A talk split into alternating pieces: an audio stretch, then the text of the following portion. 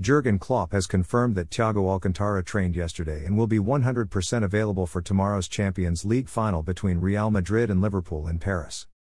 Thiago, a key part of Klopp's Liverpool, was substituted during their victory over Wolverhampton Wanderers on the final day of the Premier League season last Sunday afternoon. The news that he is fit to play is huge for the Reds. They are the favourites going into the showdown at the Stade de France, but no club carries the European gravitas that Madrid do. The Spanish Giants have lifted the continent's premier club competition 13 times, more than any other club. Liverpool have won it six times, however, far from a shabby record. Madrid go into the game without any injury problems. They won La Liga with four games to spare and have been able to treat the intervening period as a form of preseason for them. Adapted from Football Italia.